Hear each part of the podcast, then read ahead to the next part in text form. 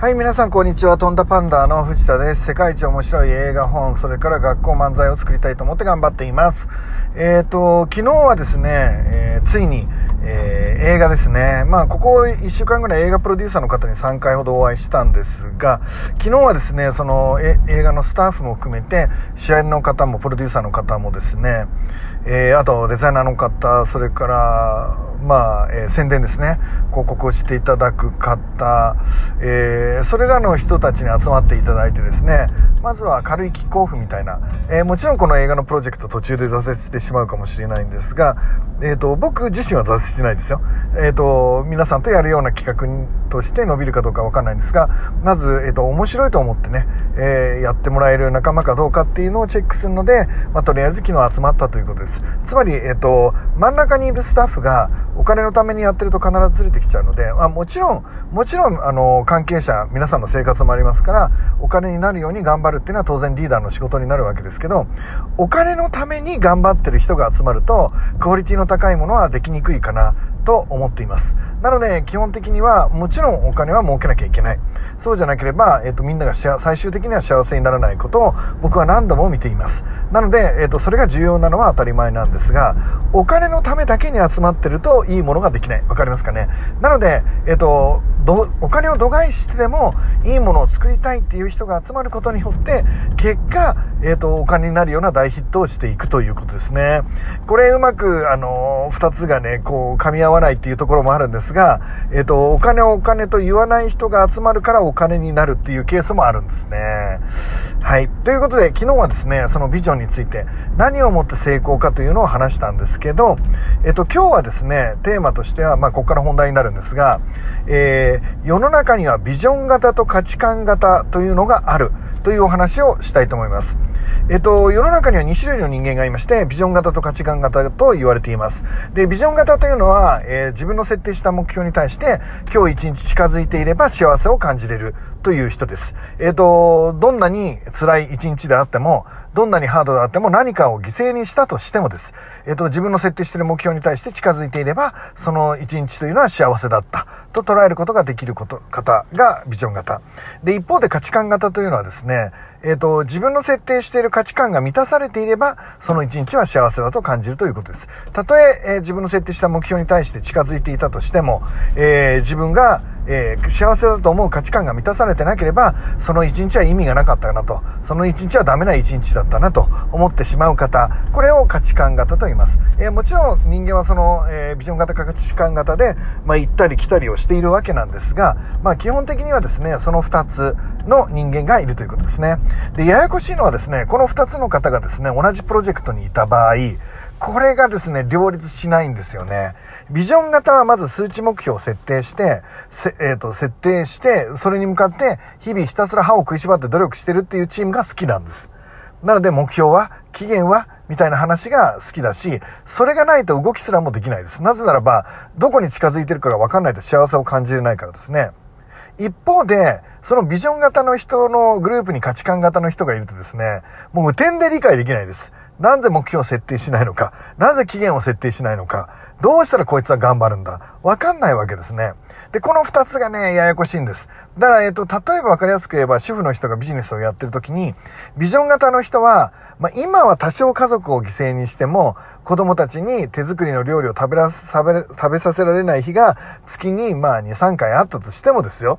しても、えっ、ー、と、この家族を幸せにするために私は頑張ってるんだから、えっ、ー、と、今は充実して幸せだ。と思える主婦の人と、とにかく何を差し置いても子供たちのために、えっ、と、子供たちが笑顔になるように、え今現在笑顔になるように美味しいご飯を手作りで提供することが素晴らしいんだと思っていて、たとえ目標を目指して近づいていたとしても、子供が泣くような日が一日でもあるんだったら、それは幸せではないと、えー、感じる人の、えー、両方がいた場合、このチームはですね、結構痛いということですね。結構痛い。で、どうしていいかわかんない。ということになるケースがあります。じゃあどうしたらいいかということですね。このビジョン型と価値観型、例えばイチローなんかはもう完全な、えー、ビジョン型ですよね。数値目標を設定し、200本安打。っていう戦いをするということですね。それに対して松井はですね、まあもう完全なあの価値観型ですね。一郎ビジョン型に対して松井は価値観型なんじゃないですかね。えっと、例えば昔番組でですね、松井選手、松井秀喜選手が、えー、なんか定食屋さん、高校時代行ってた定食屋さんかなんかに行った時にね、えっと、そこの壁に書かれてあったのが、まあ松井が当時目標にしてたことが書いてあったみたいなんですけど、見た松井がですね、あ、一つも叶ってませんねって 言ってましたね。つまり目標設定してもそれを忘れちゃうぐらいの感じ。で、えっ、ー、と、松井のじゃあ大切にしてる価値観は何かっていうと、座右の銘が、一日一生っていう座右の銘らしいんですよ。つまり、今日一日を自分のできる全力を出せたら、えっ、と、幸せを感じて帰ってこれるっていう人なんです。だから、例えば野球やってる時だったらヤンキースタジアムに行って、その日できる最高のパフォーマンスを、えっ、と、自分のできる全てのことをやりきったと思って帰ってきたら、数値が悪かろうがどうだろうが、まあ基本的には松井は幸せを感じて帰ってこれるということですね。まあどちらも一流になれるということです。どちらも一流になれるんですが、もしプロジェクトにこの2種類の人がいた場合、この2人が揉め合うということです。じゃあどうしたらいいかというとですね、皆さんがリーダーだった場合、例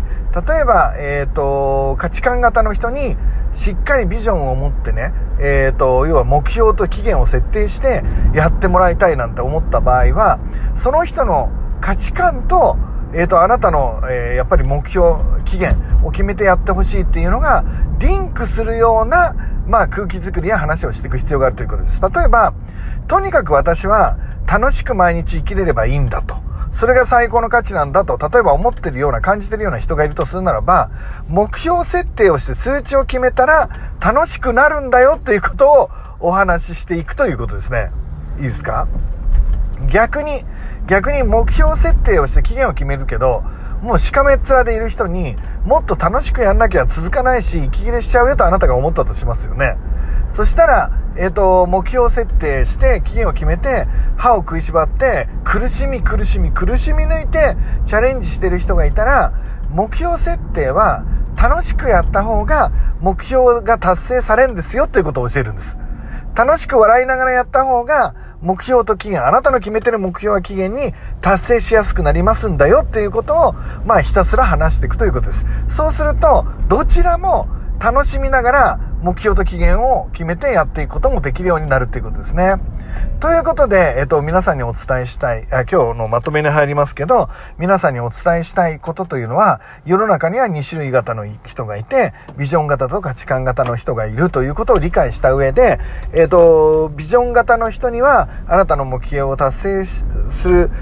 ことを、まあ、楽しんでください。その価値観を。えー、こういう価値観でやると達成しやすいですよと。で、逆に、えっ、ー、と、価値観型の人は、えっ、ー、と、達成することがその価値観にぴったり合いますよというお話をしていくということです。で、これはこの2人というのはまあ混じり合わないんですが、まあその話をし続けることによってそれが一致できた時に、えー、2人はチームとして機能していくということになるのではないでしょうかということですね。ということで、えっ、ー、と今回映画の話を、え、しにですね、スタッフの皆さん集まったんですけど、僕がやったことはそれぞれの人の価値観はどんなものかっていうことを理解すること、そして何をもって成功かということを、えっ、と僕が設定したということ。そしてその僕が設定した目標を共感できるかどうかっていうことをチェックしたということをしました。えっ、ー、と目標と期限を決めるっていうことはねまあ本当に大変なことでありかつ実はですねプロジェクトを面白くする最大のポイントになります。何をもって成功かを決めていないと